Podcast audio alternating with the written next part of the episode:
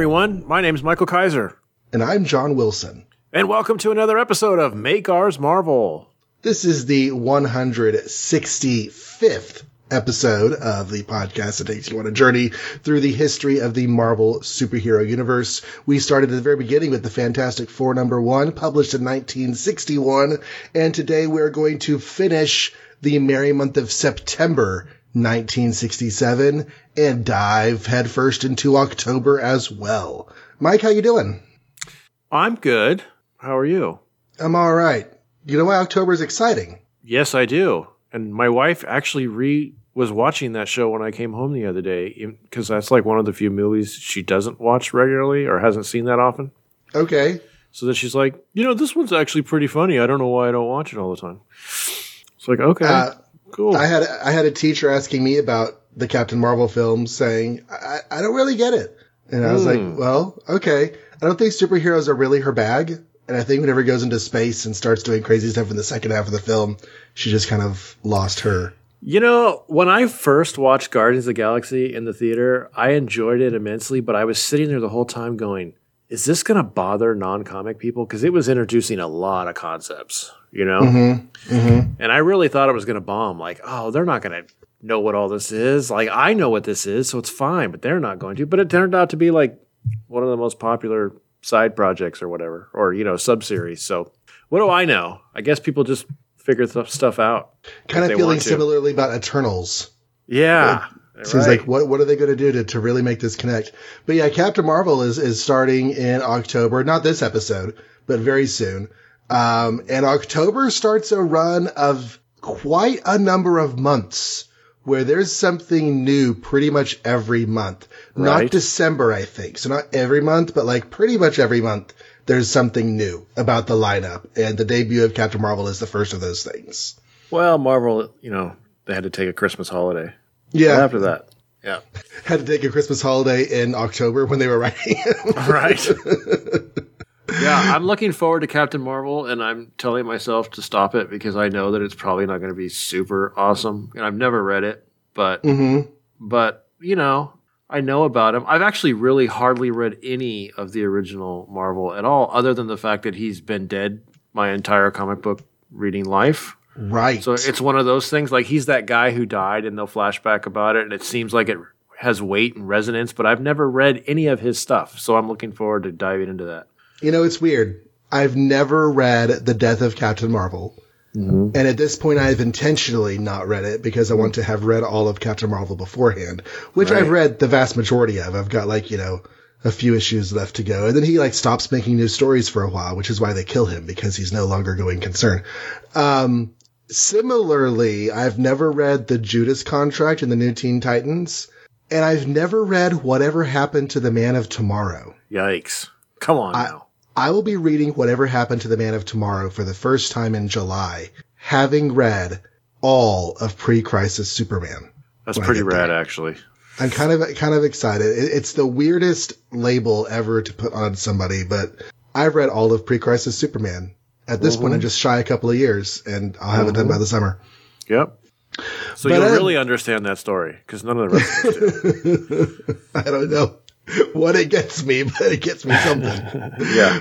But I haven't yet done the rundown. We've got the X-Men 38 tonight and Amazing Spider-Man 55. Then we're going to turn the calendar over to Sergeant Fury 49, Strange Tales 164, and Thor 147. But these first two comics came out September 7th, which is the second ship week for September. You'd think September 7th would be the first ship week, but no, August 31st was the first ship week for September. Gar. Yeah, throws Mike off every time. It does. It really does. It's just like it's just not organized. It's it's chaos. What are they doing? Anyway, so who's what's done tonight? is done. What's done is done. I get the three books tonight, so I get X Men and Fury. Yippee! But at least you have to do Strange Tales. Um, okay, X Men number 38. Humanity has never seen more awesome. Is it Archfiends or Archfiends? Archfiends than the Blob and the Vanisher. Humanity has never faced a deadlier disaster than Doomsday. I'm going to read the rest of this. The sinister shadow of Doomsday is what our story is called. Succinct synopsis of the month The Uncanny X Men. whoa, whoa have taken over the mountain fortress of Factor 3 only to find that it is now deserted. I love that caption because honestly, I didn't even realize that's kind of what was happening at the end of last issue. So it was nice to like get some explanation, I guess. Well, to clarify, they took it, they, they got there and were deliberate, were like immediately knocked out by the changeling and the master, Yeah. mutant master, and they woke up later to find that, oh, everyone's gone now. So they really didn't just take it over. They kind of got unconscious and then woke up and it was deserted. Okay. Yep. Smiling Stan Lee edits and other and elsewise enhances a Roy Thomas Don Heck shimmering chef d'oeuvre. Inked by Gingerly George Bell, lettered by Elfish LP Gregory. So yeah, they wake up and the master mutant master's big giant noggin is on a thing and he's like, We're gonna start World War and you can't do anything about it. Um, they find remember like I don't know, was it last issue or two issues ago? The Factor Three had these like flying saucers. Well, they find a couple, or they find one of those, maybe two of them, and they jump in. And while they're jumping in, things like a thing, sorry, Beast is like, we should get out of here because my beastie toesies sense that there's going to be an explosion. Everybody's like, haha, you're funny. But then as they leave, there's an explosion. So now it's like everybody's kind of in wonder of Beast's feet and how awesome they really are. Or was he Almost just as much luck- wonder as Bernard of the, uh, the, the coffee place had. Right. Oh, Or is he just being lucky or or he knew some other way and he's conning them? I don't know. Anyway, we cut to Mastermind and uh, Changeling. And Changeling's like, um, Mastermind, why were those Mongo disc flying saucers like left operational so that they could escape? You dare question me? And he's like, Well, yeah, I kind of want to know. And so then, like, Mastermind, Mastermind, Mutant Master presses a button on his console and it shoots like a laser. And commu- Changeling's like, Okay, okay, okay. I don't question you anymore. But in his own thoughts, he thinks, Boy, maybe this was a bad plan after all. I mean, all we're doing here is is going from like Homo sapiens oppressing us to this guy oppressing us. So how is that better? I don't know. Anyway, Mutant Master's like, send out a message to Blob and Vanisher behind the Iron Curtain and ask them if they're doing okay. And again, uh, what's his name? I keep forgetting his name. Changeling? Chameleon? Mm-hmm. Changeling. Changeling's like, is that a good idea? Because what if the message is in it? Do not question me. Okay, okay, I won't. So they send out a mutant message, and guess what? Mutant message wavelengths are picked up by Cerebro because that's what it does, I guess. And so now the Avenger Avengers, man, I am really just flopping it around and I thing and the Avengers, all of them, the X Men find out what's going on. Apparently, you know, they got the missiles on the, behind the Iron Curtain about to go off, and then they have the missiles in America about to go off. So they split up. They got Beast, Marvel Girl, and Angel going to the Iron Curtain, um, where basically they confront the guards, but that's not a problem for X Men. What really matters is that behind the Iron Curtain is also the Blob and Vanisher and a bunch of mutant master thugs. So they fight those guys. They actually manage to win because ultimately uh, Marvel Girl turns Vanisher's gas gun on against the blob. She uses her telekinesis to like move the vapors around his head and knock him out. And then they try and grab Vanisher, but he vanishes because that's kind of his thing, not just a clever name. Um, and then as that happens, all the um, all the uh, what do you call them? The soldiers, the sentries, whatever of Mutant Master turn out to be robots and they explode because they lost the battle. Um, so then the soldiers of the Iron Curtain, who don't aren't necessarily in on this, I don't think they're just thinking that the X Men are like assassins and intruders. So they point guns at them and arrest them along with the Blob. And Beast is like, I think our only way out is the Blob, but he's unconscious. Meanwhile, uh, who's the other two? Cyclops and Iceman confront America, the army, and are like, dude, we, uh, we, uh, you know, you need to stop with the missiles and turn them off and stuff because the mutant master is going to like use them against us. And of course, that goes perfectly well. Um, so the army starts fighting Cyclops and Iceman, and I don't think that's really resolved. So that's the end. The end. Uh, uh, uh, uh, uh, next issue, the fateful finale. Right. The fateful Right. finally. Yeah, really. No kidding. How long has this been going on? Um, We should be keeping track of story arcs to find out who's the most obnoxious. Because do we? Is it really Doctor Strange, or do we just think it is? I don't know. Because this is pretty long. It's pretty long, and I keep on thinking back to okay, there was that Spider-Man issue where they went to go ask Spider-Man to be on the team because they needed strength against Factor Three. That was twenty-seven. Wow. Yeah. Yep. So I think they first heard about Factor 3, maybe the issue before that in 26. In any case, it's been a year. Now, I do think the Eternity Saga with Doctor Strange goes for like a year and a half, but Yeah. um, And that was more um, up front because this has been a year of, of Factor Three, but they've also done other things. they've gotten a lot of distractions, including, hello, our professor's been captured, but we are too busy doing other stuff. Right. Speaking of that, do you think Professor X is controlling the Mutant Master? Why do I get that impression? Because we've never seen Professor X in the entire story. We see him once briefly today. Yeah, but like you know, the, what that like the chameleon or God, the changeling actually does have legit good questions, and like he gets shot down. Now, is that because this dude is a would-be Doctor Doom who can't be questioned, or is it because he really is sabotaging things and doesn't want the changeling to figure it out? That's a good question. That's what I think. I'm just guessing, but I don't know. um, one of the things about supervillain, you know, camaraderies is once you actually start to put the camera on them, you find out that they're not actually as friendly as they seemed to be whenever they were just sending you evil voicemails. Um, so up till now, Changeling has been the face of Factor 3, Mutant Master, and they've just been like decrying the X-Men. Now that we're actually looking at them behind closed doors, they're like nipping at each other and arguing and and yeah, Xavier is trying to play on that. He's like, the Mutant Master is going to betray you as soon as the humans are destroyed. But um, Changeling doesn't listen to him.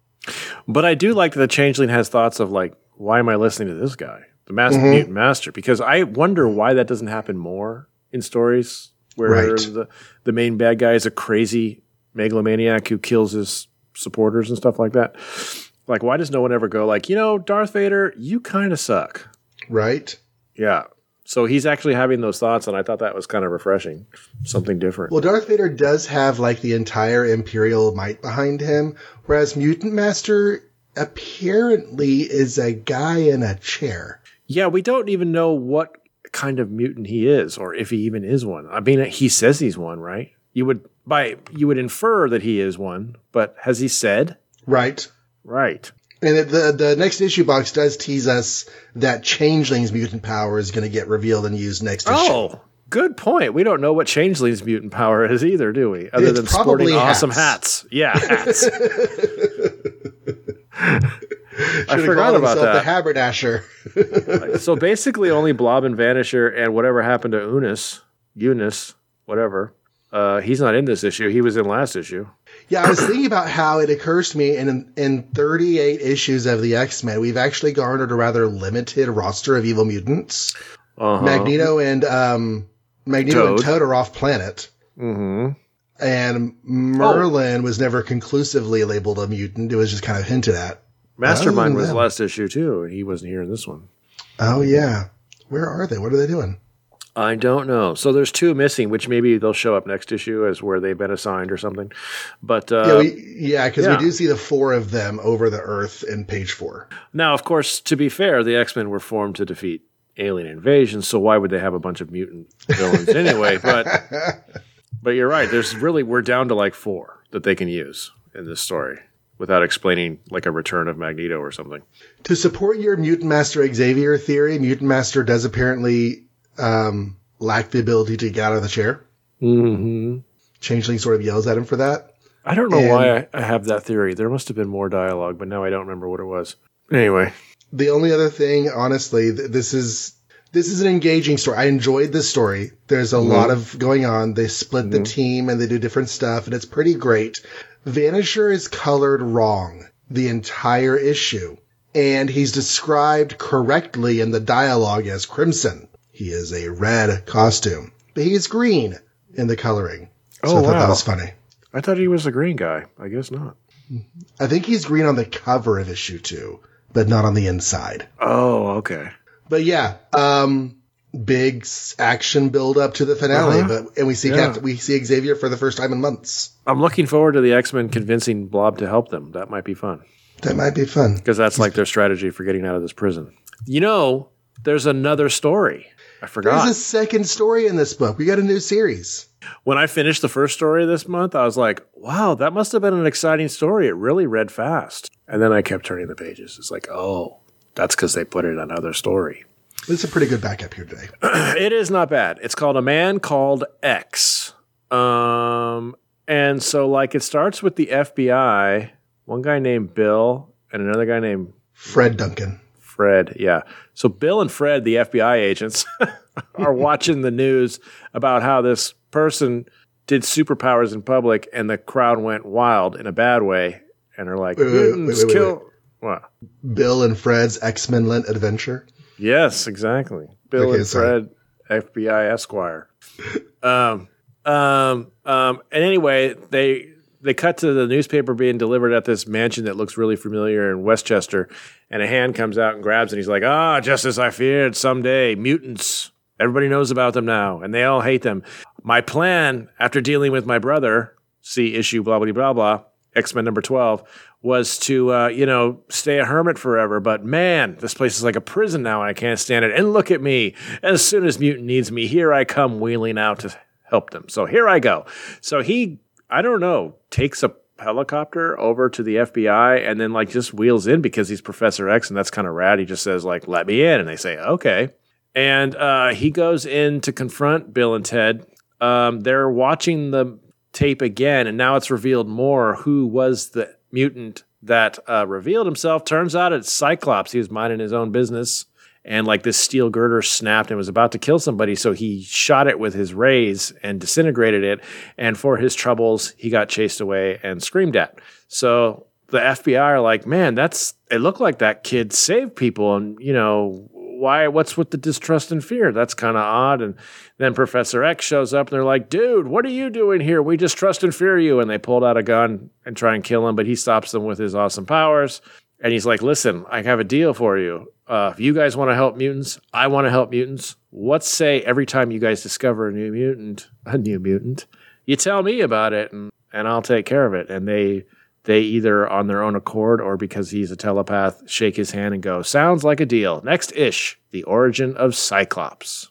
Dun dun dun. So that was cool. We're going to get like a theoretically an origin of each character. Mm-hmm. Yep.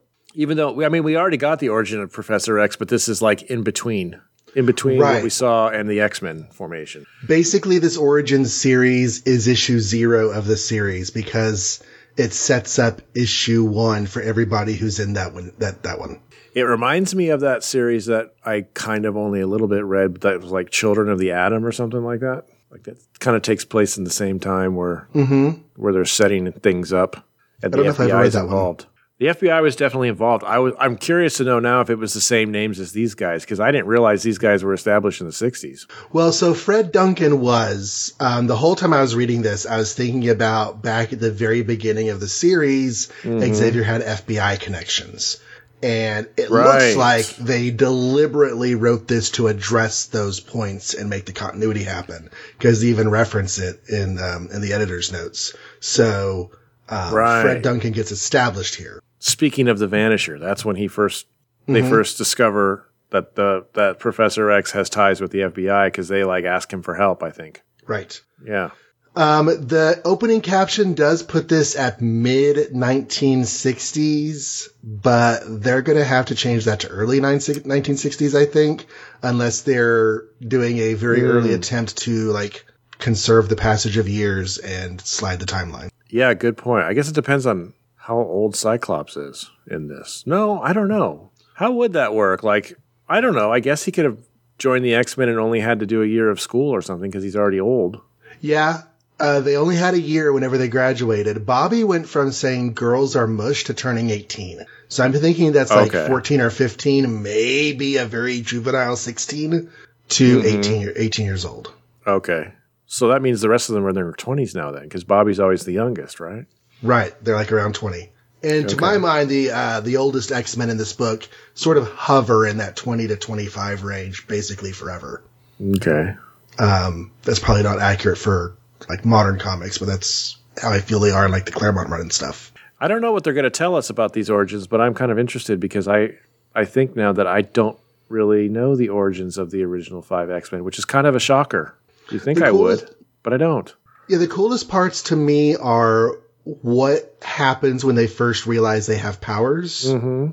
But then they have to do like the superhero hijinks of putting them in a little adventure story around that event.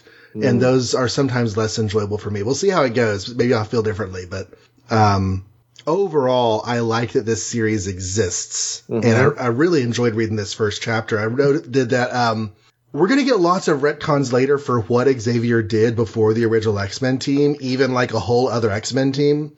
But mm-hmm. whatever okay. all that was, he's gone into isolation and he's been living alone for months as this story opens. He's only brought out because Washington appears to be getting involved in mutants and he's like, well, I guess I should too. According to him, he's been holed up since his brother had tragedy in Korea, aka Juggernaut, right? Really? Does it say he's been living alone that whole time? Since the tragedy that befell my stepbrother in Korea, I have lived a life apart, alone with my own tormented thoughts. Oh, wow. So that's a lie, because there's going to be a lot of stuff in between. There's a lot of stuff in between.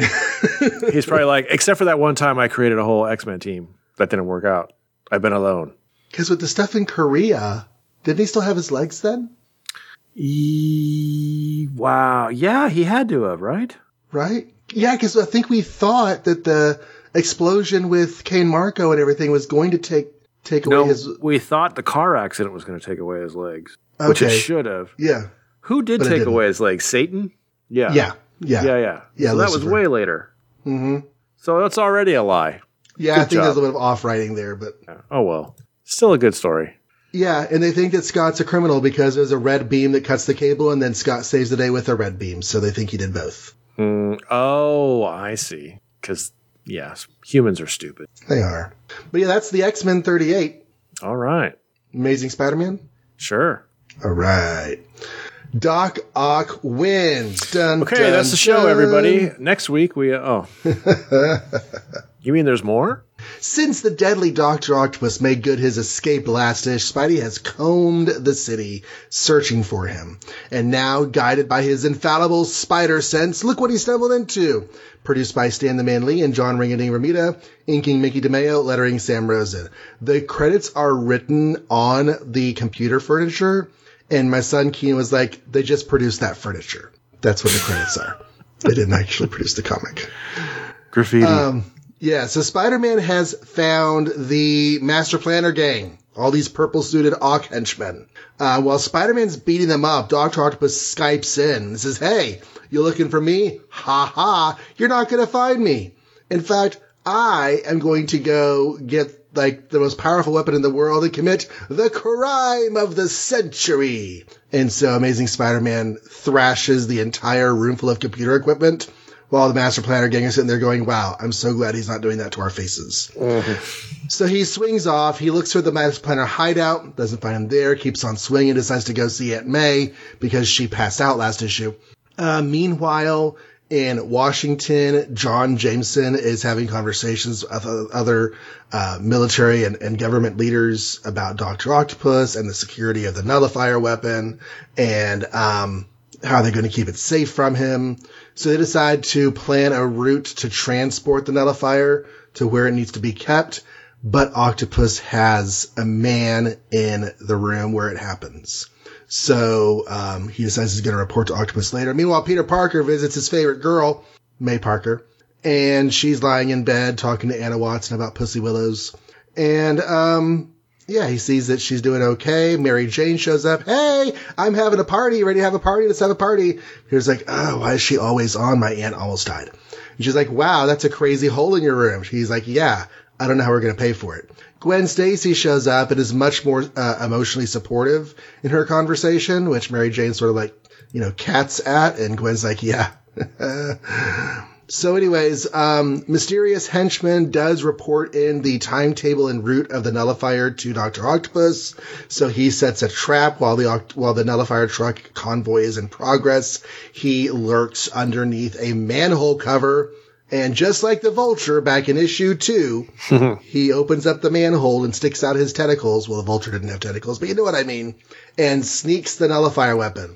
Not only does he sneak the nullifier weapon, he comes out of the sewers and smashes all the vehicles on the convoy. Not a single bullet hits this man as he smashes every vehicle in sight and makes off with the doohickey. So John Jameson, jo- J. Jonah Jameson shows up and tells John it was Spider Man, right? And John's like, dude, Dad, can you just go over there and we're going to take care of this and shut up about Spider Man. Robbie Robertson is there, our new character. Um, Ned Leeds is there, and Robertson is telling Ned, don't listen to Jonah, write the story, don't let his bias throw you a curve. And Jonah's like, where's Peter Parker? And so he calls Peter Parker's home to find out where Peter Parker is. Peter Parker's roommate says, I don't know where Peter Parker is. Also, it's three in the morning. You're calling me out of bed. All of my Tootsie Rolls are totally messed up in my head. It's Harry Osborn, Tootsie Roll hair. Spider-Man's still swinging around trying to find Dr. Octopus. He finds the convoy all trashed. And he, um, Let's see. Octopus has driven up to a Stark Industries location. Of course, neither Tony Stark nor Iron Man is there because Iron Man is knocked out with Jasper Sitwell about to open his helmet over in Tales of Suspense. So Octopus turns on the nullifier, and here's what the nullifier nullifies.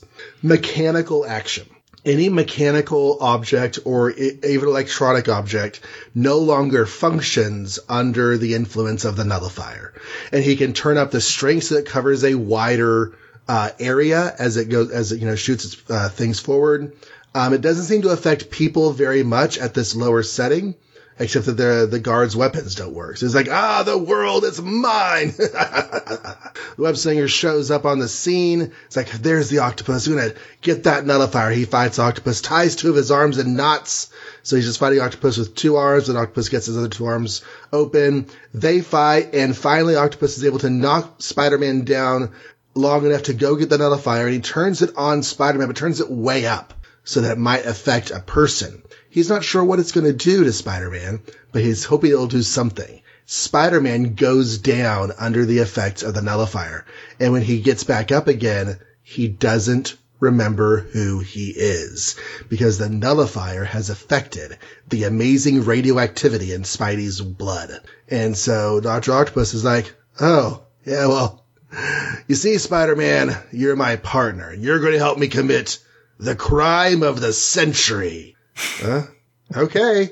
Next day of disaster. It's like when you wake up with amnesia and like someone's telling you to do something horrible and you're just like, well, I guess that's who I am. Mm-hmm. sure. I mean, would that let happen? let me do this thing that is irreversible just based on your word. Mm-hmm. Yeah. I feel like personally, I've never been in that situation, but I feel like personally, I'd be like, let's wait on that. Let's put a pin in that and get some more information before I commit murder for you.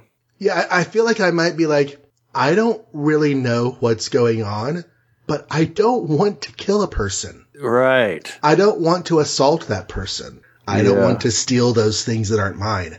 I don't know what else is going on, but somehow I don't trust you because you're telling me to do stuff that I know is not good. I have no memory, therefore I have no emotional connection to this thing you're telling me that I am. So maybe not I'm just inspired. not going to be that person anymore. Yeah, not inspired. Um, Spider-Man mentions early in the story that he's really mad because Doctor Octopus is that one foe he's never beaten, and I'm like, excuse me, sir. Yes, he got away at the end of the Master Planner arc, but you have totally beaten Doctor Octopus. Has he? Issue, where, okay, go ahead. Issue what? three, when they first fought, he got beaten and ran off and cried and came back and beat him. Issue twelve, after getting unmasked, he came back and beat him. Okay. And then the annual after the Sinister Six, he beat him. I always feel like he gets away in every story, but I also didn't go through and figure out if that's true or not. Um. Okay, I'll be honest. I didn't either. I don't know I'm pretty he... sure if issue three, if nothing else, I know he beat him there. I'm pretty sure he beat him in the other places. Yeah, because the annual opens with him in prison and they they've hey, gotten the arms off them. There you go. That's good proof. Yeah. So whatever, Spider Man, you forgot.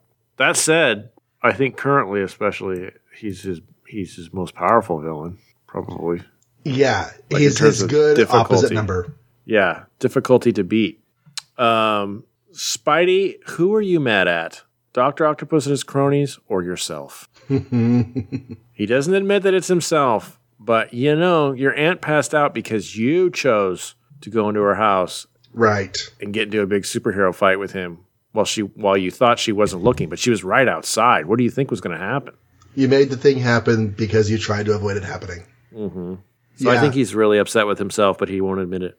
Also, Doctor Octopus. Imagine you know evil, villainous personalities convincing good people like May Parker or other Americans that they're completely honest and want their well-being. I feel like this would never happen. It's really world. frustrating, right? Sounds frustrating. yeah.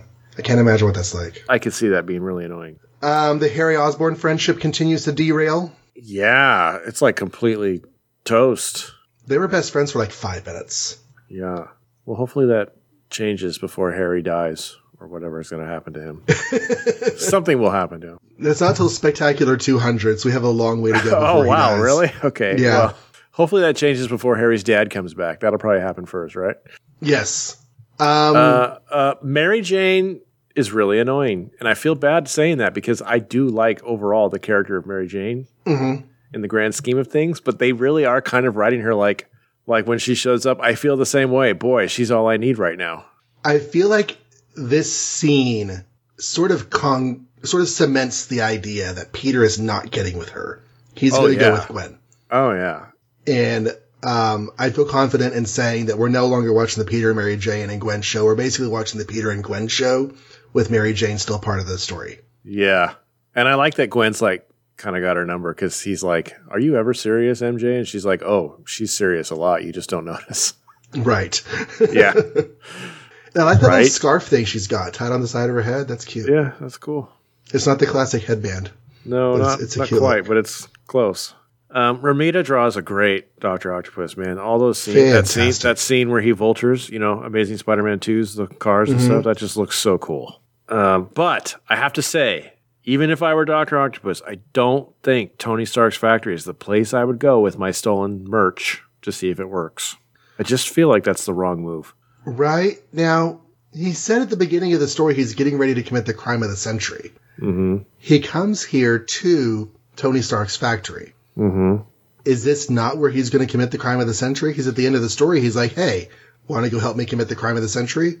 Does he say, "Oh, what if Iron Man is on duty? You fool! This is the nullifier I'm in my possession. No power on earth can thwart my plans, and that is just what I intend to prove with this unexpected visit." Okay, so he's actually going there on purpose because Iron Man's all Mister Elect, you know, electrical, right? So, mm-hmm. so maybe he's thinking, if I can defeat Iron Man with this thing, then I can do anything. And in theory, he's right. If this, if Iron Man were to cross over into this story, or if Doctor Octopus were in an Iron Man comic right now, Iron Man would have a hard time against this weapon. It's like, but boss, Tony Stark has a gun that disintegrates cities. Don't you think he could figure out how to undo this thing that you have? Does he have a gun that disintegrates cities? He did entail suspense once. It was way too powerful, and they never brought it up again. But Oh, that's right. He's like, yeah. I'm just saying, like, if you got a te- piece of technology that you don't want undone, don't hang around Tony Stark, right? Right, because he is a weapon man. He will have something to counter your weird thing. But I do think also it was cool that the caption was like, read, read, or like Iron Man right now. According to this caption, I think the whole Iron Man being uh, a statue and being caught in a truck by Jasper Sitwell is happening at the same time on the other side of the building. I was thinking another building, but it could be another. Oh, is it another building? Okay, let's see. It- it- I don't know if it specifies, but that's what I was thinking in my head. Is it was another building? It could be Oh, another location on this. Another. It says campus. another section of the sprawling factory. So somewhere around okay. here, somewhere around here, they're getting attacked by both Doc Ock and the Grey Gargoyle. That so on, sucks. on page fifteen, when Spider-Man's swinging in, we get the wide shot. If we had a, a telephoto lens, we could see Gargoyle standing on one of those buildings. I, I think way, way that little dot on that top of that one roof. That's Yeah, that's Iron Man that being looks off. gargoyle-ish. Yeah, yeah. So yeah, um, kind of a simple chapter. I don't have a whole lot else to say about it, but it was very entertaining. hmm It's definitely a cliffhanger.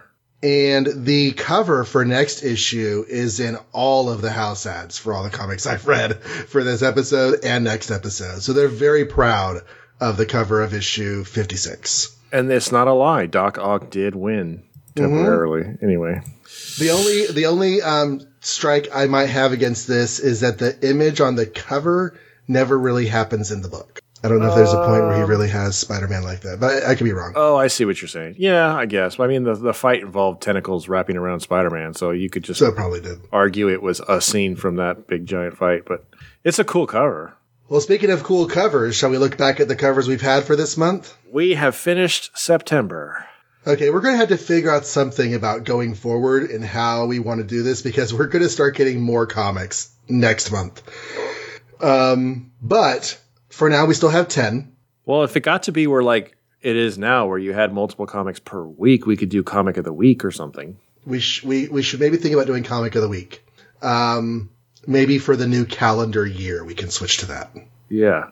Okay, so 1968, we'll do cal- uh, comic of the week. Okay, uh, but going back to the beginning of September or the end of August 1967, Sergeant Fury 48, where Colonel Klaue brought the blockbusting Blitz Squad back if Britain should fall. They're preparing for the uh, British invasion. Not that one. Strange Tales 163, uh, Nick Fury versus the Yellow Claw, and the Dragon cried death. That's the one where um, they do the switcheroo with the the dragon statue and and anyways. Uh, Three Faces of Doom is the Doctor Strange story where the Living Tribunal fights Nebulos very nebulously. Thor 146, If the Thunder Be Gone. That is, um, Thor with no, like, control of himself working for the Ringmaster and stealing the Golden Bull for all the, um, Israelites in the Sinai Desert. And, um, oh, wait, that was a calf. Sorry. And also the beginning of the Inhumans. So new possibility for best and worst.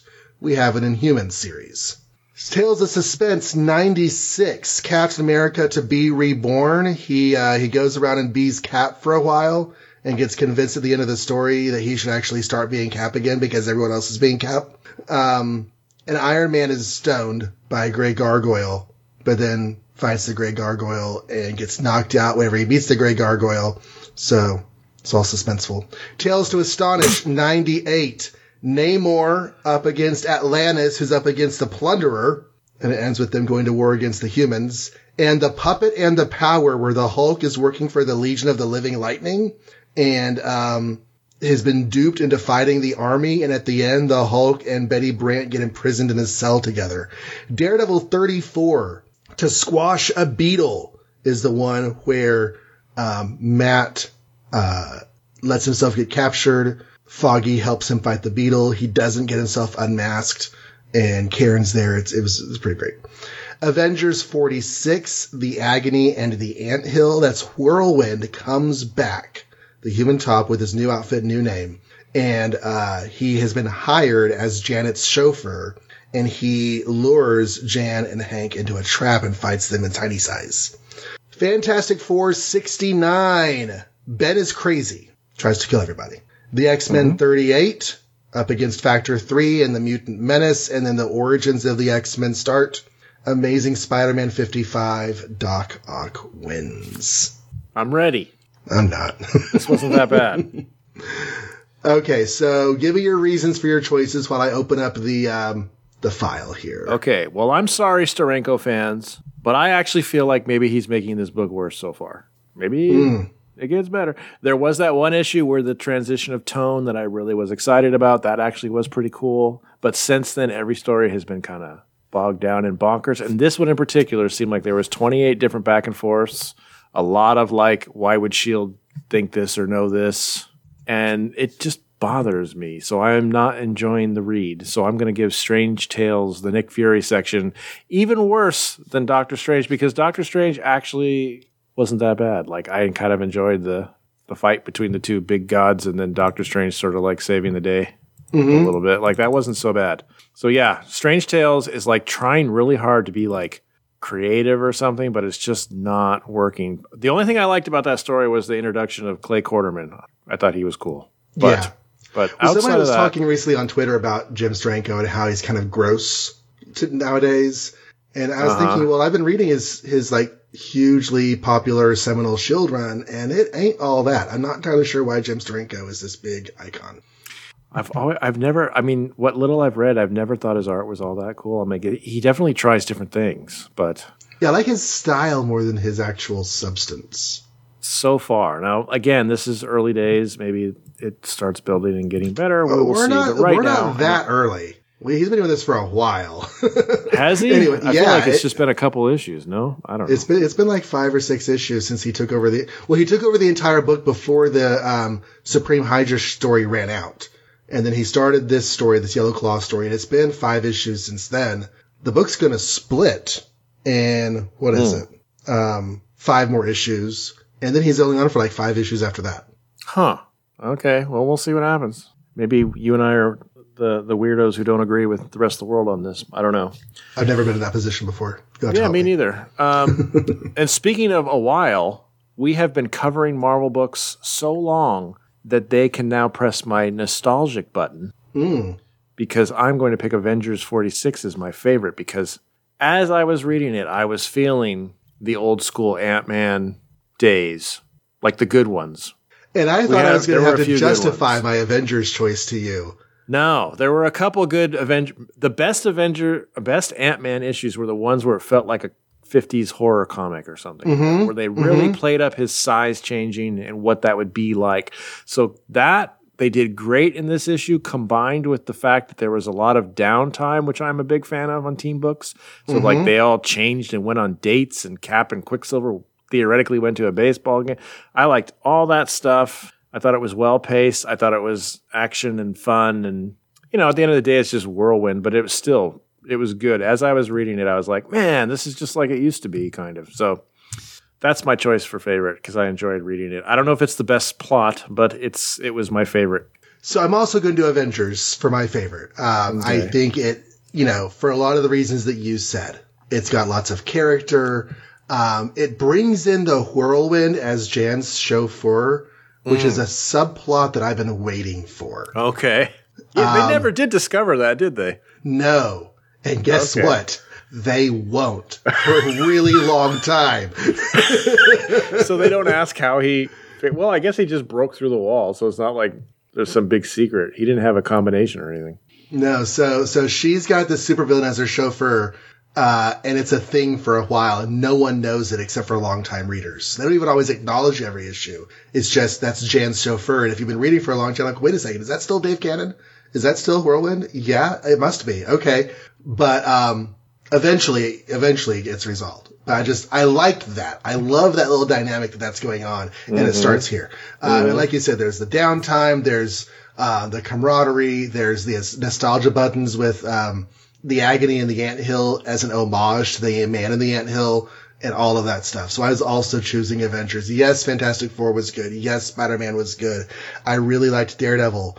Um, and the one I'm going to choose as my least favorite is not necessarily because the story was bad in and of itself, but because it made so many choices that don't really go along with where the book has been. And that's Captain America. Oh, That chapter of Captain America was weird. And I didn't really like how they just took the whole I'm not going to be Cap thing and said, never mind. yeah, I agree with you. They wrapped that up. It's less that like the story didn't make sense, and more like that should have been like five more issues. Or And the ways they wrapped it up had nothing to do with what started it in the first right, place. that's a good point. Exactly. There's no acknowledgement of Agent 13 in the entire issue. Um, the previous issue seemed to be leading us into an introspection trip that we didn't get. Mm-hmm. Anyways, I just, I was not pleased by that Captain America chapter. is a bad reason to be Captain America forever. That way, no one else ever dresses up as me and accidentally dies if I just keep doing it. Right. It's like, what?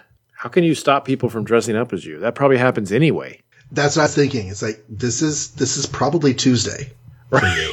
Because most of the motivations were like, I was trying to impress my girlfriend. It's like, dude, that guy is going to do that tomorrow, then, too, whether Cap's real or not. So, yeah, you're right. The whole dumping of Agent 13 is kind of unforgivable on that on that uh, wrap up. So, Well, it's time to dive into the month we've been waiting for, October 1967, even though we're not going to get to the most exciting parts of this episode. Um, and last time we were having trouble pronouncing this, so I looked it up. It is Tarawa. Tarawa, Tarawa. that's not helpful. Okay, Tarawa, Tarawa, marriage, marriage. Tarawa. Okay, and this is me again. Sergeant Fury and his Howling Commandos on to Tarawa. 49.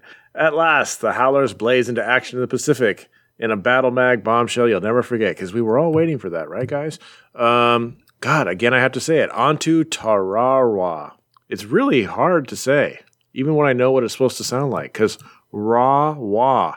Hey, anyway, the date is October 30th, 1943. Wow, an actual date. The place is Tokyo, in the headquarters of the Japanese High Command. The man of the hour is General Toshiro Kimoto. His mission is to stop an Allied invasion of the Gilbert Islands before it can begin. What does all this have to do with everybody's favorite howling whatchamacallums? Read on, Battle Mag Buff, and learn the senses shattering answer for yourself. And just to clarify, I I, also like to say whatchamacallums and stuff, but that was actually what the caption said. So interesting. Of course, we can translate Jap. Oh, I don't care about that. They they translate Japanese. The guys like kill the howlers. That's the opening page. But then we totally cut away from them. Stan Lee, eruditely, eruditely, eruditely, eruditely edits and exercise in explosive emission. Yikes! wow. Not We're omission disgusting. like I'm omit, sorry. but emission like you just emitted an explosive. Yeah. We're Okay. disgusting. Gary Friedrich, Dick Ayers, and John Severin. Lettered by Sam Rosen. Okay, so yeah, they have to go to the Pacific. Initially, they're thinking they're going somewhere else. We open with the Howlers on a big battleship. I don't remember where they think they're going, but as they're going there, a periscope shoots up, and you know, Howlers be Howlers. They attack it because they think it's a bad guy. Because who else would be out here looking for us, right? But then Sappy, Happy Sappy, Sappy Sam Sawyer is like, "Hey, you guys, don't do that." And it turns out it's Skipper, who is supposed to have a new title all to himself pretty soon. But at this point, I don't really know if I'm supposed to believe that or not because I totally fell for that Flash Thompson thing. So it's up in the air. but he's here. He's he's here right now. That's what matters. Captain Savage. Um, and really, that's where they're supposed to go. They're supposed to jump on Captain Savage's uh, submarine and go to the Pacific Island. And while they're on the submarine, um, they're they're detailed on their mission. There's this guy named Rolf Harrison who's Australian, and he knows everything there is to know about this island they're trying to invade. But unfortunately, he's stuck there. So Howlers go get him. So they try and go get him, but they're immediately once they get to the island on their rafts or whatever, they're immediately attacked by bazillions of uh, Japanese to the point where Nick Fury uncharacteristically surrenders because there's just no plowing through them. All the while, that what's his name, Ralph. Ralph is watching with binoculars in his cool jungle outfit, and he's like, "Welp, I could go rescue those guys, but really, that's not my mission. My mission is to get this information." Back to the mainland or whatever. So I actually need to just let them rot and die. But as he's thinking about that, he's like, but I can't do that because I'm a hero and I have a large chin. So while he's debating that, the uh, howlers are all lined up and they're being interrogated. And the bad guy, uh, I don't know, I don't even think he has a name, but he's like threatening to torture them if they don't tell him information. They all do the whole I am Spartacus thing, I'm Spartacus thing. Um, at one point, Nick Fury manages to butt the guy's head when when the guy like slaps Nick Fury with his cane. You don't do that, even when Nick Fury's you know tied up. Don't do that. But that makes the guy mad. He's like, "Fine, I'm going to take one of you. I'm going to take one of you and and torture you." And they all like go, "Take me, take me, take me." Except Izzy, he kind of notices that if he stays silent. The guy really wants to take him, so he's like, "Well, I want, I want them to pick me, so I'm gonna, I'm not gonna say anything. I'm just gonna frown at the dude." So he does that, and it works. They take Izzy, um, and they lock up the rest of the howlers. That night, Rolf shows up. I guess he decided to rescue them after all. He beats up one of the guards, takes a bunch of rifles so he can pass them out to the other howlers. He also passes out pieces of paper that have all the information he's supposed to be keeping to himself just in case he dies. Um, and they all escape. And unfortunately, it's daylight, and the skipper was ordered to not uh, what not submerge. What's the opposite of submerge? Emerge? I don't know. Uh, come back up with his submarine in the daytime, but he does anyway because he's a hero. So luckily, when he does that, they all manage to get on a raft and swim on over and wahoo to freedom. But it's a short lived happy wahoo because they also know that Izzy's still there and he's still going to get tortured and they got to figure out a way to rescue him. So, next ish invasion. We did get the word that they were going to have a um, Howler fall in this ish. I was not sure what was going to happen with that, but evidently it was going to be that he got captured as cliffhanger. Well, ain't gonna die. No, uh, you know they took they took Dino Manelli off the table for a while, and so I was kind of wondering if they were going to do something like that, but no. It's possible he's gonna get badly tortured though, but I don't know how horrible. They're not gonna make it too adult because it's still kind of a kid's book, but Yeah, uh, still drama. yeah, uh, definitely drama, definitely a, a, a worthwhile uh, issue. I, I enjoyed it. Um, I feel bad because Sergeant Fury lately has been enjoyable pretty much every single time out. Mm-hmm. But it's never been, well, it's rarely been like an A-list contender for me. But they have been, I don't know, purposely or whatever, but they've just completely abandoned that formulaic feeling that it was having. Mm-hmm. Like I can't remember the last time they just did the normal invade escape thing. Like it's always Right. something now, which is kind of fun. This is a three bugle issue. Okay. It just What sticks out because every time it seems Oh. that Gabe Jones has a line, it's about his frickin' bugle. Page two, I know. He says something about bugle, and all the other guys are just hanging out. And yeah, Izzy mentions uh, writing to his mom and Dino being handsome, and those are like a couple of beats. None of the other guys use their st- their their tropes. Um, Dugan mentions his mother-in-law once later, and someone mentions Reb and cheating on cards once. But like Gabe Jones has four lines in this comic, and three of them are about his frickin' bugle. I'm They all have they all have tropes, so in that sense there's an equality. But you're right, like Gabe never seems to have anything but that. Mhm. So it's like, what is that about? Is that are they being, you know, racist or is it just unfortunate or what's going on here? Why can't you have him say things that are just you know useful to the scene? And even in the referencing? even when he's fighting, he kills he or you know beats people by sh- shooting his trumpet, which is really stupid. like the guy's like, "Oh, the piercing noise, I can't stand it," and he falls over, and it's like, "Come on, Yeah, come on." it's That's not even possible. It's it is annoying. Like they need to give him a story. I do Which is really you know like. what's weird is like they have flirted with racism as a story, Mhm. like between him and uh and Reb, for instance, and then they just that's another tale for another time. Let's get back to that trumpet talking. Well, there's there's overt and there's systemic, right? Like we Mm-hmm. we're obviously we're here a couple of white guys talking about race, but um, there's Mm-hmm. We know overt everything. where you are directly derogatory to somebody. Mm-hmm. And then there's systemic where it's like subconscious and you're just making choices without even thinking about because that's just the way things are. And that's the way that your thinking goes or the way that the world around you tends to go. And without making deliberate, conscious, anti-racist choices and mm-hmm. efforts in your thinking, racism will continue because that's just the way things are. And that's what But this I- book I feel like is. I feel like it's just they're not doing anything to bring out Gabe Jones, and so it's just Gabe Jones is just the bugle dude. Yeah, but I feel like there's been a few characters, Reb included, but even before him, where like they had a problem with Gabe's existence, but it was always from their point of view, and Yeah. they got, they got over it, and Gabe had like zero input on the matter, kind of. This is true. You're right. We never saw then- the story about how Ralston and Gabe made friends, and I don't think we ever will. And then I also feel like initially in this book, Gabe had some really cool like everybody's equal lines as he was smacking people's heads together. You know, like mm-hmm. Japanese, German, you all, you all, we're all the same. You know, our heads all cracked the same or whatever. And now he doesn't. Now he doesn't even say stuff like that. Like I remember those that he used to say things like that that I thought were kind of poignant and cool. But yeah, So- now it's just trumpet, trumpet, trumpet. Although I generally really like Gary Friedrich's scripting on this book, I think he does a very good job writing this book. I think Gabe Jones is the big exception to that. Yeah. Um, I do like the way that Ayers and Severin have been portraying Percy Pinkerton's face. He seems like an older dude with the sunglasses and just the way his face is shaped. I feel like he is possibly the oldest guy in the group. I don't know. He just he just seems like an older guy. I, I don't know. More like a 80s glasses grizzled action star than a Uh-huh. young fresh faced army dude, you know? I don't think he mentions his umbrella once in this either. So No, he, he, he used it, but he never said the word bumbershoot. Bumper shoot, yeah, God.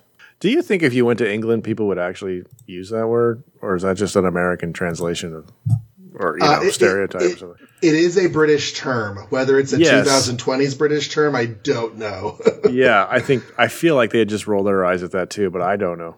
And honestly, I don't. You, you never know until you actually get into the crowd how much the slang that you've heard about is actually used. Like Right. Rolf, Rolf is an Australian guy in this, and he Mm-hmm. has all these Australianisms. They were just like, "Wow, you're he's really Australian, isn't he?" But Yeah. Yeah. He was kind of cool, but they didn't I mean they didn't give us much about him. Maybe they'll give us more if he helps them rescue next issue, but I like the part where he was like waffling with, you know, being really specific about his orders versus like being a person. the skipper is in this, and he um, is you know important to the logistics of the story for a page or 2 He's Mm-hmm. getting his own title very soon, so I'm a little bit surprised that he doesn't even have a name yet. Yeah, I spoiled that, didn't I? But uh you're you right. just- they they yeah, just we call talked him about it Skipper. before, but yeah. Um, they do mention in the letter column, hey, if you like Sergeant Fury, watch next month's Marvel Bullpen Bulletins, who's got a bombshell to drop on you. So they know when this book is in production that Captain Savage is starting. I'm very interested in that because like the Howlers are army and foot soldiers and stuff, and Skipper is theoretically navy. Mm-hmm. So it's like, what are they going to do? Just have like a bunch of submarine battles in that book, or like how are they going to make that interesting? So we'll see. Not that navy isn't interesting, but you know what I mean. Like they're not going to be assigned to storm the castle per se. Right. They're not marines. What are their missions going to be like, and what are they going to do? yeah, yeah, yeah. We'll see. I meant to read up on the Battle of Tarawa because I remember getting Uh. the impression that it was a pretty big deal. The date on this is about a month before that happens. Um, but I did not, I forgot to look up the actual, um, battle. Is uh, Toshira Komodo a real person? I'm thinking not. Toshiro Kimoto? on the very beginning. This guy who never appears in the rest of the issue, where he's just like, "We have to kill the Howlers," and then like, or is that the guy who's like poking at them later in the issue? Is that the same guy? I don't know. I guess it- it's I guess it's supposed to be the same. I don't know. Is Page the guy on page eleven who's like the leader of this group of jerky guys? Is that the same guy as the first page? Not really. Different mustache. Uh, yeah, I thought his face was different. Um, this is his only appearance on, in comics, and he does not come up with an actual history page. No. So it's weird. Like they had this opening of this guy who's like general and he wants to kill the howlers and then you never see him again and he never appears again. Kind of weird. He might be in next issue because it's the second half of the story. Okay. But, um, but yeah, we shall so see. not No, a real he- person. according to CMRO, this is his only appearance. Yeah, that's what I saw, but then I saw comics.org has him listed in there, so I don't know if he just gets talked about, but doesn't Oh. appear. He's a behind this ba- background character or what. Okay, Anyways, It was a big splash page of a guy that only had one panel. yeah, kind of weird. Yeah. All All right. right, is it my turn? Speaking of strange, yes, okay, it's your turn. so a new thing with our anthology books this month. Mm-hmm. I think they are trying to condition you to look for the new titles. Mm. Because this is Strange Tales. Doctor Strange and Nick Fury, Agent of S.H.I.E.L.D. It's like And also- also, who's first? yeah. So they put the cover because the covers have been alternating. And so for all of our anthology books, whoever's on the cover is also going to go first in the book. And so, um, no, for the, for the suspense issue, Iron Man's on the cover and Iron Man's first or something like that. But for this one, Doctor Strange is first because he's on the cover. Now, I didn't look this up, but does that mean Doctor Strange gets more pages, or is this they're sticking with the same page count? I thought about that. He does get one extra page. It's 11, not 10. Hmm. Um, the Tales of Suspense or Astonish, one of those next episode is 11 and 11, but this is 11 and 12 because they kept the 12 pages for Nick Fury. Alrighty. Um, Nightmare, Yes, Nightmare. but not that one. Well, not that one. What a ripoff. Right? Okay, now hear this, disciples of the Mystic Master. Doctor Strange has saved the Earth from destruction by defeating Baron Mordo and Nebulos. In reward, the Living Tribunal is transporting him into a terrifying unknown world, such as rewards are, where Nebulous has imprisoned his companion, the beautiful mystic Victoria Bentley. What's Clea doing right now? Is she in danger? Do we leave her in a safe place? Because somebody was talking about how like he just stops going after to, to save Clea and is now all about saving Victoria Bentley, and I forgot to go look. I don't know. Clea Clea is banished in some weird dimension or something, isn't she? I thought I she was know. helping helping rule the dark dimension or, or something. Oh, I don't know. But I don't know if she got put in jeopardy and I forgot.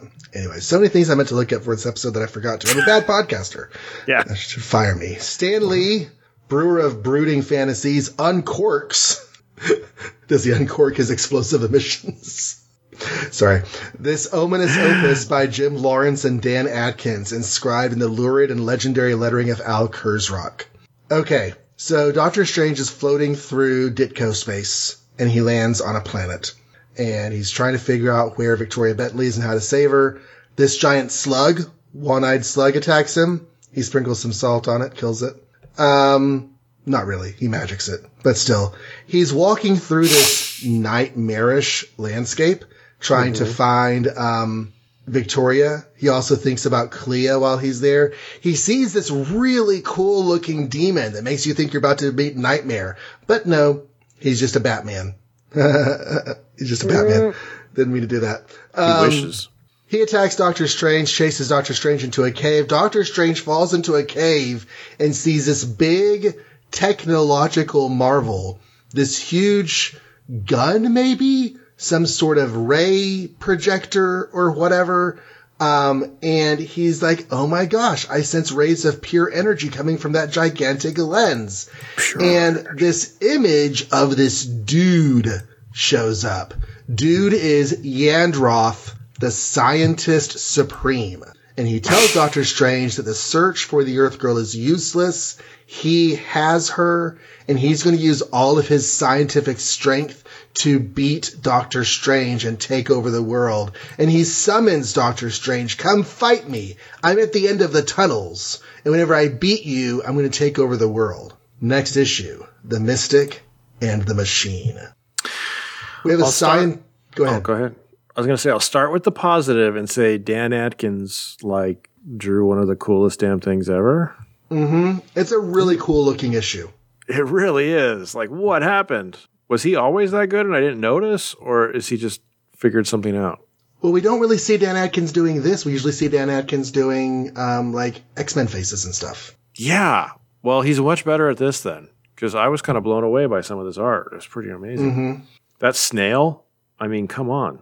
The snail's amazing. The bat creature is amazing. Mm-hmm. Um, the landscape looks very alien and surreal. The title, if it weren't for the fact that it's misleading because there's a very specific nightmare in Doctor Strange's world, the title is very applicable because this is a nightmarish landscape experience. Do you think they were trying to trick us? Or did they just forget? I think they forgot. They forgot to. I don't think they knew what, realized what they were doing. Yeah.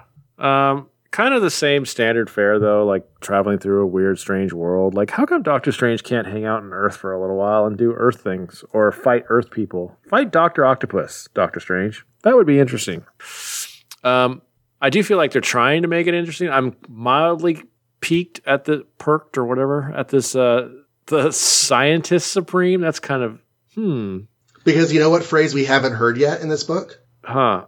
They haven't said Sorcerer Supreme yet. They haven't. But I just like the idea of scientist supreme versus sorcerer supreme. But at the same time, this guy is so magical that it doesn't really feel a lot like a scientist supreme. So Yeah, it's a really I don't magical presentation for what should be a PowerPoint or a Skype call. I will beat you with my Excel spreadsheet. Yes. I mean, he's a scientist. He should have office skills. right. You should be sitting at a computer with like a pocket protector or something. Mm-hmm. Um, but then again, magic is just science we don't understand, right? I don't know. So it was okay. Um, It's better was- than it has been, but Yeah, it's, you know, I have a hard time caring. So I went on my uh, the Marvel Comics fans 1961 to 1986 Facebook group, and I was like, okay, y'all, I really want to like Doctor Strange. I really do. Someone help me out. And basically, the unanimous round was Roy Thomas's run is a high point of the history, and Roy Thomas starts as soon as the book splits. Oh, okay. And guess who's taking over the art a couple issues later? Who? Gene Colan. Well, that's going to make everything better, isn't it? Yeah. So Doctor Strange 168, I believe, is when that happens. and that's what we're looking for. Okay, great. So with this Yandroth stuff and whatever happens over the next four issues, we just kind of got to get oh through. Oh my God, Gene Colan drawing Doctor Strange. You know that's going to be amazing. and this issue kind of felt colony. Yeah, it did. That might be why I felt the story wasn't so bad. Is because like it was pleasure to look at. Maybe that does happen sometimes. It is a visual medium, so sometimes when the visuals are really amazing, you can forgive stories that aren't. Right. Alrighty. Uh, that was a brief discussion. yeah. Well, speaking of visuals, Before next uh, Doctor Strange, I need to look up and see where Clea is because I, I don't know if she's been ignored or if she's actually totally fine where she is because someone said something about. that that's just a testament to these stories, and that neither one of us can remember where the heck Clea is. and also the fact that it is just one threat leading to another threat. Right, Because that's- we're we're in the same unbroken series of adventures that started with Umar waking up. Umar Uh-huh. woke up and realized that her brother had been defeated, and we haven't stopped Right. since. Right. Because remember, he had bills to pay. Mm-hmm. That was the last time he stopped. Yep. Where's my money? Wong, go turn some jewels into cash for me. Umar Umar held Clea hostage. Doctor Strange rescued her, but his mentor, the Ancient One, convinced him that Clea would be only be safe if she was sent to a pocket dimension. The couple agreed, even though they believed they might not see each other again. However, the dimension proved to be some same as one as Dormammu was exiled to Dormerset plans, blah blah blah. But Strange thwarted his plans and rescued Clea in the process. Oh, I thought that was the end, but it's not. Uh, So he did. So, so Clea is fine. She was sent there, and then he rescued her. no. No. This must be later. I'm I'm spoiling. So right now she's stuck in that pocket dimension. I think later on in our history, as we continue to read this, we'll find out that dimension had Dormammu in it. Because after that, it's after that it says they live together and become lovers, and that hasn't happened. So she's still in the No. dimension. I know. Okay. Okay. So yeah. And I think that was around the time that he was sent to a weird dimension. And we're like, oh my gosh, how are you going to save the day from a weird dimension? But mm-hmm. it ended up being good. Anyways, okay. Well, all that being said, when comes Black Noon? Unrelated. Unrelated. We know you don't want to fool around with long-winded explanations, faithful one. So suffice it to say, Colonel Nick Fury's trap for the Oriental mastermind, excuse me, the Asian mastermind backfired, and now he finds himself in the sights of a diabolic new weapon called the uh, uh, uh, Ultimate Annihilator. Now prepare yourself for a 12-page happening Art Nouveau Marvel style by these contemporary comic geniuses: Stan Lee, editor, Jim Steranko, writer illustrator, Bill Everett, inker, Artie Simek, letterer. Um, we opened, I'm sorry, we ended last time with Yellow Claw zapping Nick Fury to death. Turns out he got transported by Suwan, um, who is the Yellow Claw's niece. And she's like, okay, I can't like betray my uncle, but I also hate supporting my uncle. So I pulled you out of that so that you could beat my uncle. And, um, yeah, there's also, um, Herr Voltzmann who's coming. The guy used to be in charge of Auschwitz and now he works for Yellow Claw.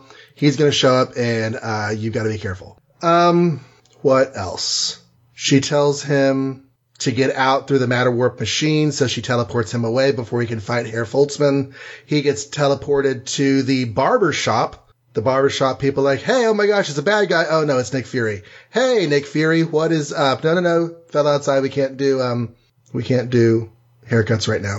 And they put Nick Fury as he's getting ready to pass out from having been, you know, almost zapped by the Yellow Claw. They put him in the chair to send him back down into Shield headquarters. Meanwhile, Yellow Claw is looking through his outer space satellite thing at the Earth with this big old gun in his hands, and he's getting ready to like blow up the planet.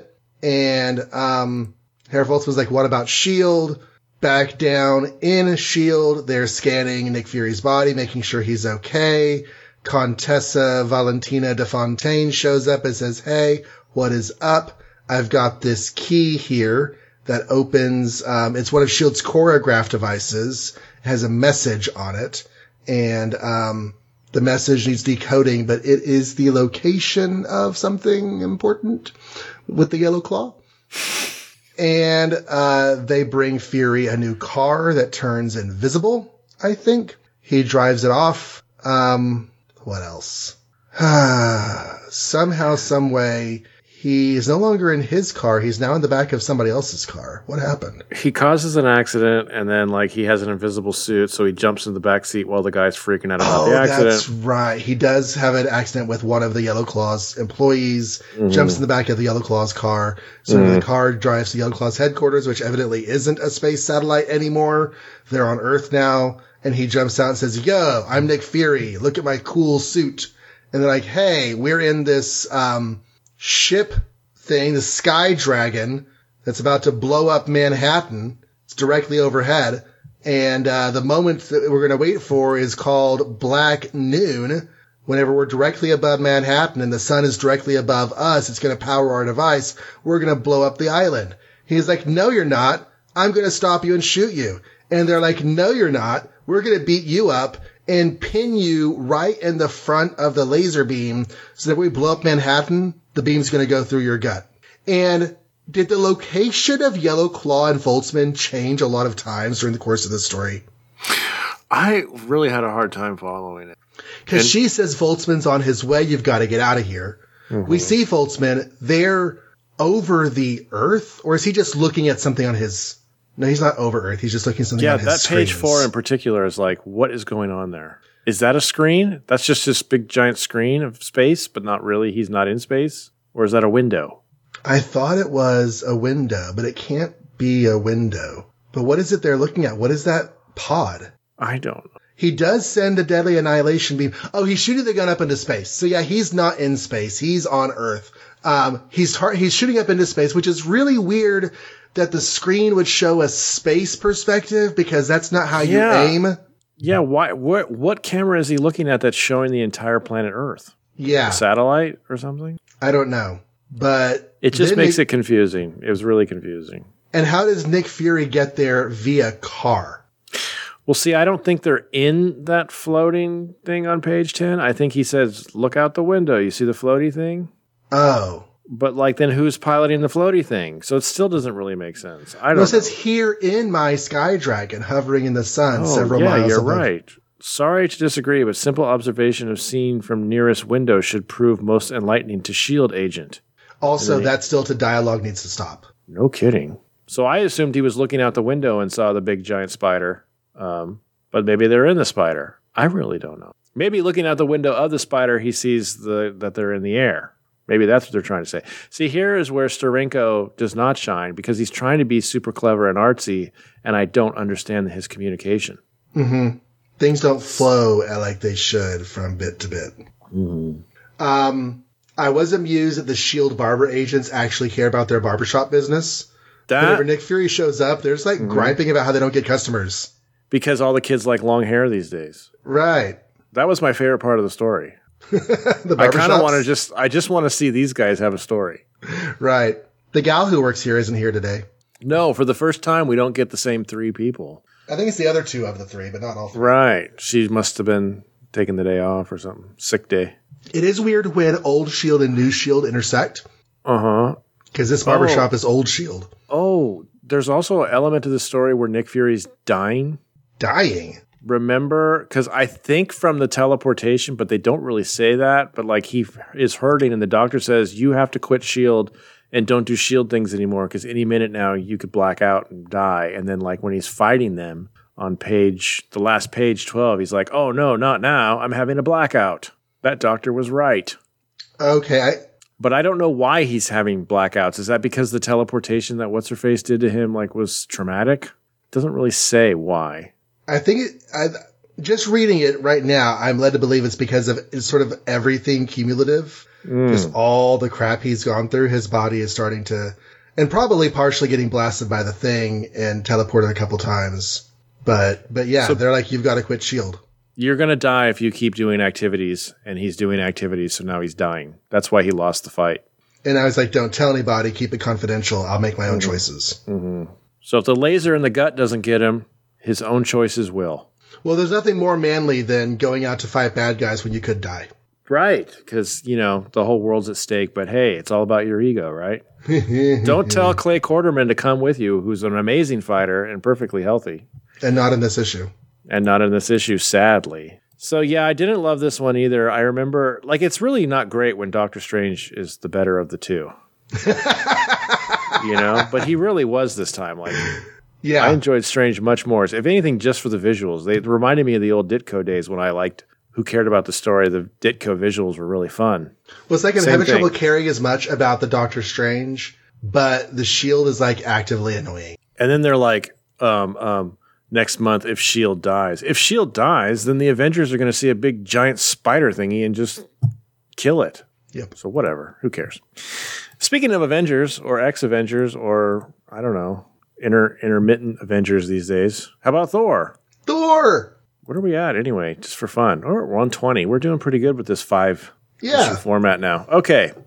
The Wrath of Odin, Mighty Thor, number 147. Um, hypnotized by the ringmaster as he does, our immortal hero, shorn of his godly power, helps the circus of crime in its theft of the priceless golden bull. But then the gunfire of the attacking police snaps the Asgardian Avenger from his trance. And away we go. Another smashing super spectacular by Stan the Man Lee and Jack King Kirby. Embellishment Vince Colletta. Lettering Artie Simek. What they didn't say is also remember he put the gold bull down really fast. Or no, that's not what happened. I guess I thought he pinned Python with it, but I think she's just stuck because of bullets. So they're both kind of like pinned down by bullets, and the cops are like talking about how they don't want to kill anybody, but they want to keep them pinned down. But Thor's like, well, it looks like I was trying to steal this thing, and bullets or no bullets, I'm going to be a good guy. And he hefts it back up and he puts it back on the stand. Um, I think Python was pinned because she's like, he saved me. And she's all enamored with him about like how he saved her. But he also put the thing on her in the first place. So anyway, but she's like, "Don't arrest Thor. He didn't know what he was doing." And she's kind of screaming about it, and they're trying to hold her down. But one of the reasons she was screaming is to distract them from the fact that her python is behind them, and the python helps her escape. And she joins the rest of the syndicate. And we never see them again in this comic. They kind of comment about how there's a roadblock up ahead, and Mastermind's like, "I'm going to use my hypnosis," and we don't know if that worked or not worked because that's it for them because we cut back to the police station and Thor um, surrendered because he's a good guy and he knows he was doing wrong, even though it wasn't his fault. They ask him to turn over his weapon. He's like, may as well, doesn't do anything anymore anyway. Um, we cut to Limbo, where Loki, once again, for the 18th millionth time in his life, has been banished by Odin. But he's actually saying to himself, This is like the 18th millionth time. I've been lifelong banned to Limbo. So any minute now, my dad will free me. And just as he's saying that, his dad frees him and brings him back to, teleports him back to Odinland, aka Asgard, aka the realm eternal, aka Atlantis. And he says, I was missing having kids, so you'll be my kid now. But don't you do anything bad again, okay? And Loki's like, I swear. And Balder and Sif come in and they're like, dude, what are you doing here? We're going to kill you. And Odin's like, no, I said, I have spoken, and he is a good boy again. Thor sucks, but Loki is cool. um, and they're like, no, that's weird. Anyway, Loki's like, hey, you heard him. And he walks around the corner and goes, anyway, time to kill Thor, and teleports to Earth. Um, and scares a bunch of homeless people. And it's a really funny scene. So then we cut to prison. There's a guy in there who doesn't believe Thor is Thor, and he flips Thor's helmet off his head. And there's two things in this world you don't do you don't tug Superman's cape, and you don't flip Thor's helmet off his head because the guy regrets it. Um, but then, just before Thor can do anything too bad to him, a cop shows up and says, You've been bailed out. So he meets the guy outside who bailed him out. It's a Loki looking dude in a suit with sunglasses. He gets in the car. Thor's not as dumb as Loki thinks because pretty much immediately Loki or Thor's like, um, you're Loki. And so he dissolves his illusion. They get into a fist fight. Thor without his godly powers means that Loki can doesn't even need to use his magic. They just get into a mano a mano fist fight and Loki wins because he's like unlimited stamina of the gods and about the same strength now. And he's just about to kill Thor, or at least toss him really good over his head, when out of nowhere appear Sif and Balder, and they're like, "We don't care what Odin said, we gonna get you." And we cut to Odin watching all that, going, "Ooh, that makes me mad!" And he shoots a big lightning bolt at Earth. Next, let there be chaos. Whenever they're fighting hand to hand, I can't help but think of Chris Hemsworth versus Tom Hiddleston. Mm-hmm. And I know that Loki in this is a bit more buff than Tom Hiddleston is, but I just feel like Loki would never win that fight. Thor's pure strength against Loki's whatever. I still feel like Loki's going down. I agree, except there's this whole like they don't really get into it, but I feel like Thor is not as strong as he normally would be because of this whole no god power stuff. Hmm. But they haven't really said that. They kind of waffle back and forth about what that means. But one of the things Loki says is because he has his god power still, he doesn't tire. And Thor is tiring because he's like a really strong mortal now or something. So I think that's why he won. Okay. But I don't know. Like totally, if it was full on Thor versus full on Loki and they just got into a boxing ring, yeah, I don't see how Loki would survive for five seconds. But Um. So But I also feel like in the movies, half the time Loki lasts as long as he does in a fist fight because he's appealing to Thor's like love of his brother. true. And distract, like Thor doesn't want to just unleash and crack his head open, at least at first, and then eventually it's like, you know what, screw this. Uh, Thor gets snapped out of his spell at the beginning because gunfire, which I guess is a good way to get unhypnotized. So I like how it's like, oh my gosh, there's cops all around me. And it's very Man of Steel, where he just like submits to arrest. And I wasn't really expecting Thor to do that. I feel like he's too haughty usually to just submit to mortals. He's all like, you know, my whole life I've I've obeyed the law, and I'm like, really, um, royalty monarch guy? I don't know. I don't feel like that's really a thing. But he also has nowhere else to go. And does he really want to go on the run? I don't know. Like he can't just fly away and go to Asgard right now. I also feel like if Odin looked down and saw, my son has allowed himself to be taken captive by mere mortals, Right? that he would not be happy with. Right. And he does reference the fact that Thor is having problems, but he's like, he's defied me, so he's got his ignoble plate. He can do whatever. His grumpiness usually wears off by now, but he's still full grumpy mode. He is full So, grumpy mode. so that fight with that really powerful thing, like, just made his blood hot, and he hasn't come down from that yet. When we first see Loki in this, is in that weird green rock tree thing, Uh-huh. which is the same place we saw him last time we saw him, which Hmm. was issue 142, where he remote controlled the Super-Skrull. okay. Well, at least that's consistent. He had his memory wiped by Odin at the end of King Size number two, and they seem to have just forgotten that. Hmm. And but but they have kept continuity since then. Yeah. Odin is like, how many times are you going to forgive this dude? You know what I mean? Loki, yeah, you've, you're Yeah, you're, yeah. you're raging against Thor, but you have Loki. Right. Loki's done so much worse, and you're just like fine with him. Sif and Balder have a major point. That's how that's how siblings are, though. There's always that one that gets away with murder. Literally, in this case. And the other sibling can't report it because they just got murdered. And the other sibling, like he does one thing wrong, and it's like, oh, you're in trouble forever. Mm-hmm. But uh, that's how that is. Um, I, pa- I really liked the. Oh, go, I don't know what page you were going to talk about. no, go ahead. I just like little moments they do with like real world. Um, I think it's page nine where Loki teleports into an alleyway and the guys are just like, "What the heck?" They run, you know, like that's nothing, but you didn't have to do it either. So it's it's just like this cool way of showing that like how the real world deals with all this New York superhero action. And Thor just talking to the prisoner and signing in his belongings or signing out his belongings.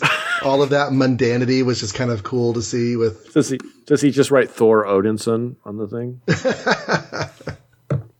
I kind of half expected the officer who's getting ready to set Thor free to walk up and be like, "Oh, never mind. If you're beating up prisoners, sucks to be you. You can stay here longer."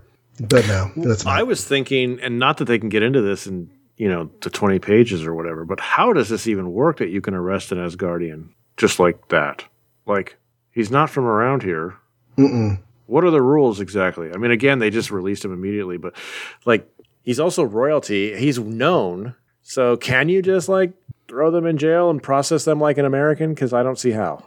Well, I think you can at least start the process. You have a problem, you have a crime being committed, you cur- you catch the suspect, you you incarcerate them for at least a brief period. Incarcerate is too strong a word. You detain them, Mm-hmm. Yeah, that makes sense. and then you got to figure out what to do with them, and that's where the rules come into place. But uh, you know, the first step is just get them off the street because they're doing bad things. Get them to stop stealing that golden bowl. Yeah.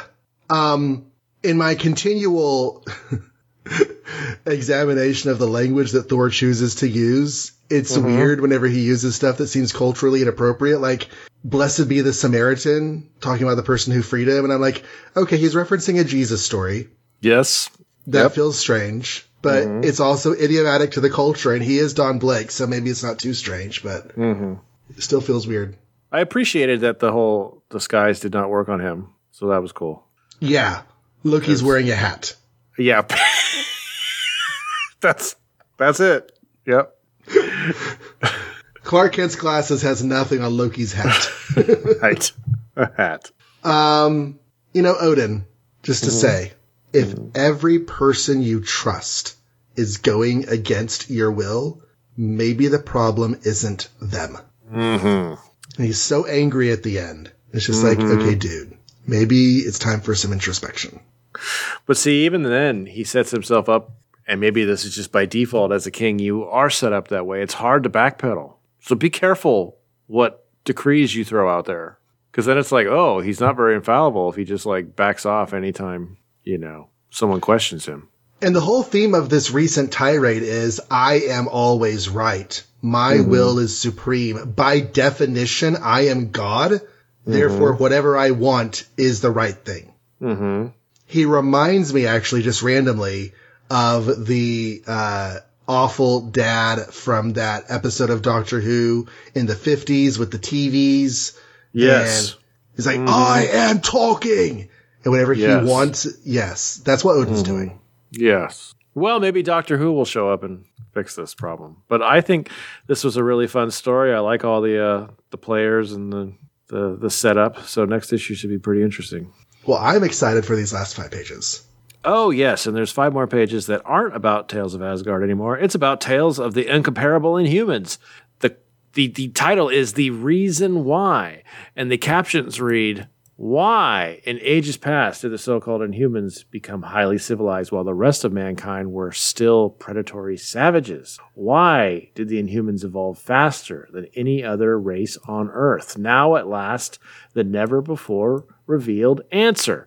New luster hath been added to living legendary by Stan the Man Lee and Jack King Kirby. All hail ye as well, these names immortal, Joe Sinnott embellisher, Sam Rosen letterer. I feel like that was a carryover from Asgard, but it was cool. Okay, remember that dude, the Sentry from FF64, I think? Because I'm taking it from this thing. That sounds right. But it, but it also says 46. That's weird. Anyway, is the, The green guy. 46 is the last time we got in humans background. Okay, so in 64, probably, and 65, the Fantastic Four fought this thing called the Sentry. He said he was left there by the Kree Well, this is a long time ago because there's like the cavemen and mastodons and stuff. So we know it's a long time ago. And he just arrived on the planet this century. This is when he first arrived. And he's walking around going, I wonder what happened to that scientific experiment. I need to figure that out. That's part of my programming. So he sees a city on the ocean and he flies over there and it's the Inhuman City, and they are so advanced they don't take it as a threat when something new and interesting comes close to them. They welcome it in. They say, "Hey, you're new and interesting. Tell us about you."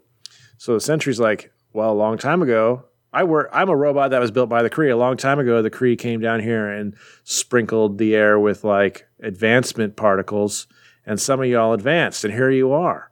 And they're like, Oh, we always wondered about that. And by the way, we've advanced even more because we have this thing called the Terrigen Mist, and it gives us all unique powers. He's like, Really? Tell me more about this. And so one of the guys shoots him and says, See? And he goes, Oh, that's cool. I've heard enough. My masters will be pleased. If they ever come back, and if they don't, that's cool too. Now I'm going to go parch myself and wait for the Fantastic Four to attack me. Next, the finale Black Bolt. Yeah. Yeah. So there you So go. this is what I was missing from the first chapter. I was like, where is this? I thought this was going to connect with the Kree, And it does mm. here. Mm-hmm. Mm-hmm. So the Kree, what's that aliens movie? They're like those aliens guys. Prometheus. Prometheus. It's kind of like that. They came down to Earth and they did some experimenting on a certain group of humans. Mm-hmm. And those humans advanced way faster than the rest of the humans. So they are, according to the Sentry, names them Inhuman, doesn't he? Yeah. From now on, you will be Yeah, called says- Inhumans. Because the Terrigen Mists Uh, are changing you. Right. But even outside of the Terrigen Mist, they were not like us regular humans because they were already evolving way too fast. Um, so yeah, it's cool little connected dots. And it was neat to see the Sentry arrive. So I went back to issue 46 of Fantastic Four because I mentioned it in the thingy. Mm-hmm. Uh, that was when the Seeker, remember that one really important guy for three issues? Um, he uh, was looking for the Inhumans, and turns out it was because he wasn't Inhuman to bring them back to the Inhumans. He gave us Oh. our first version of the Inhumans origin. Okay. And in his version, it starts with the island city of Attilan, because he says they built an advanced civilization while humans still lived in caves. Right. So that part was already established. And that's an idea that Jack Kirby had had for a long time. As we talked about Tuk the Cave Boy last issue, um, coming out of the island of the gods, Attilan. So this is an idea that's been cooking in his brain. Um, the Seekers said they were able to control evolution with the use of Verigenes. So that part of the story has to be softened and altered somewhat because now they're using Terrigen rays and Terrigen mists to give themselves powers. Um, but, but yeah, other than that, it's basically, okay, the reason that they're able to have this island civilization is because the Kree changed a branch of humanity. And now Yeah, they're super cool.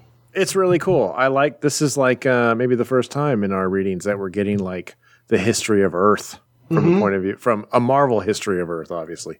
Uh, and it's fun. It's world building.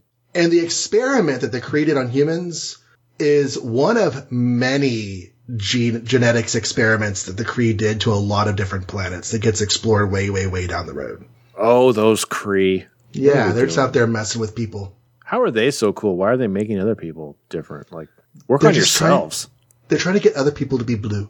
They just wish the they problem? weren't the only. I don't know. Why are we so blue and nobody else is? Uh, Exactly.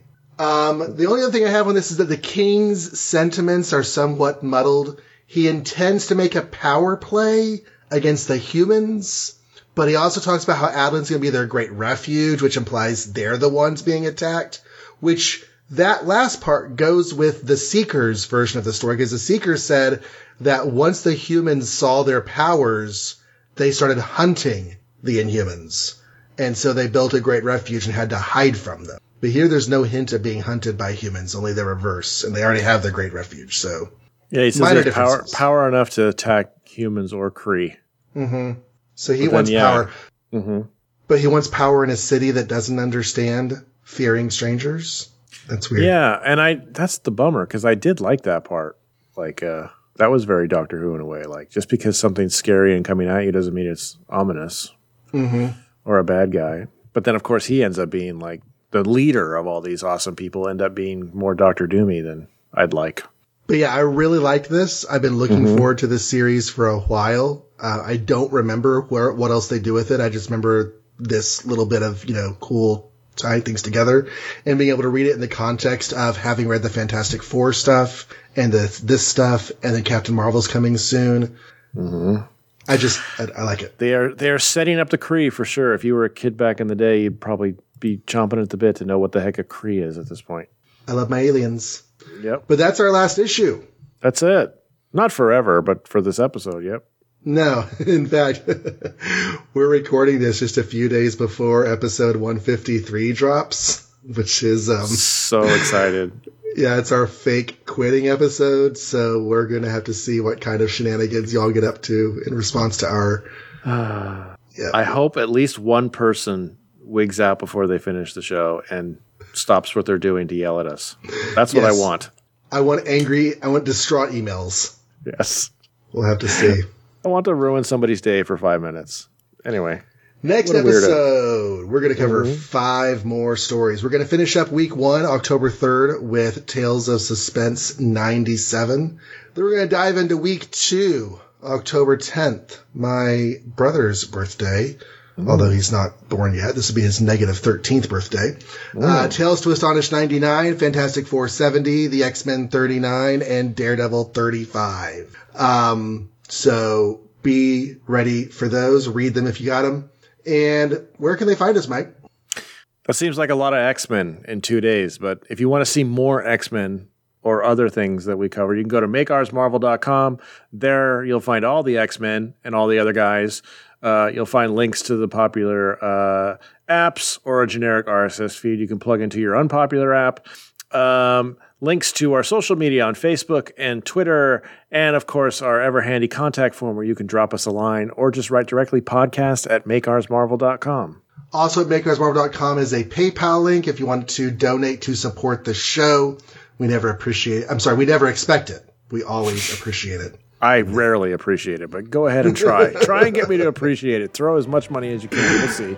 Um, and I can be found on Twitter at John Reads Comics. The unappreciative Michael Kaiser can be found on Twitter at Kaiser the Great.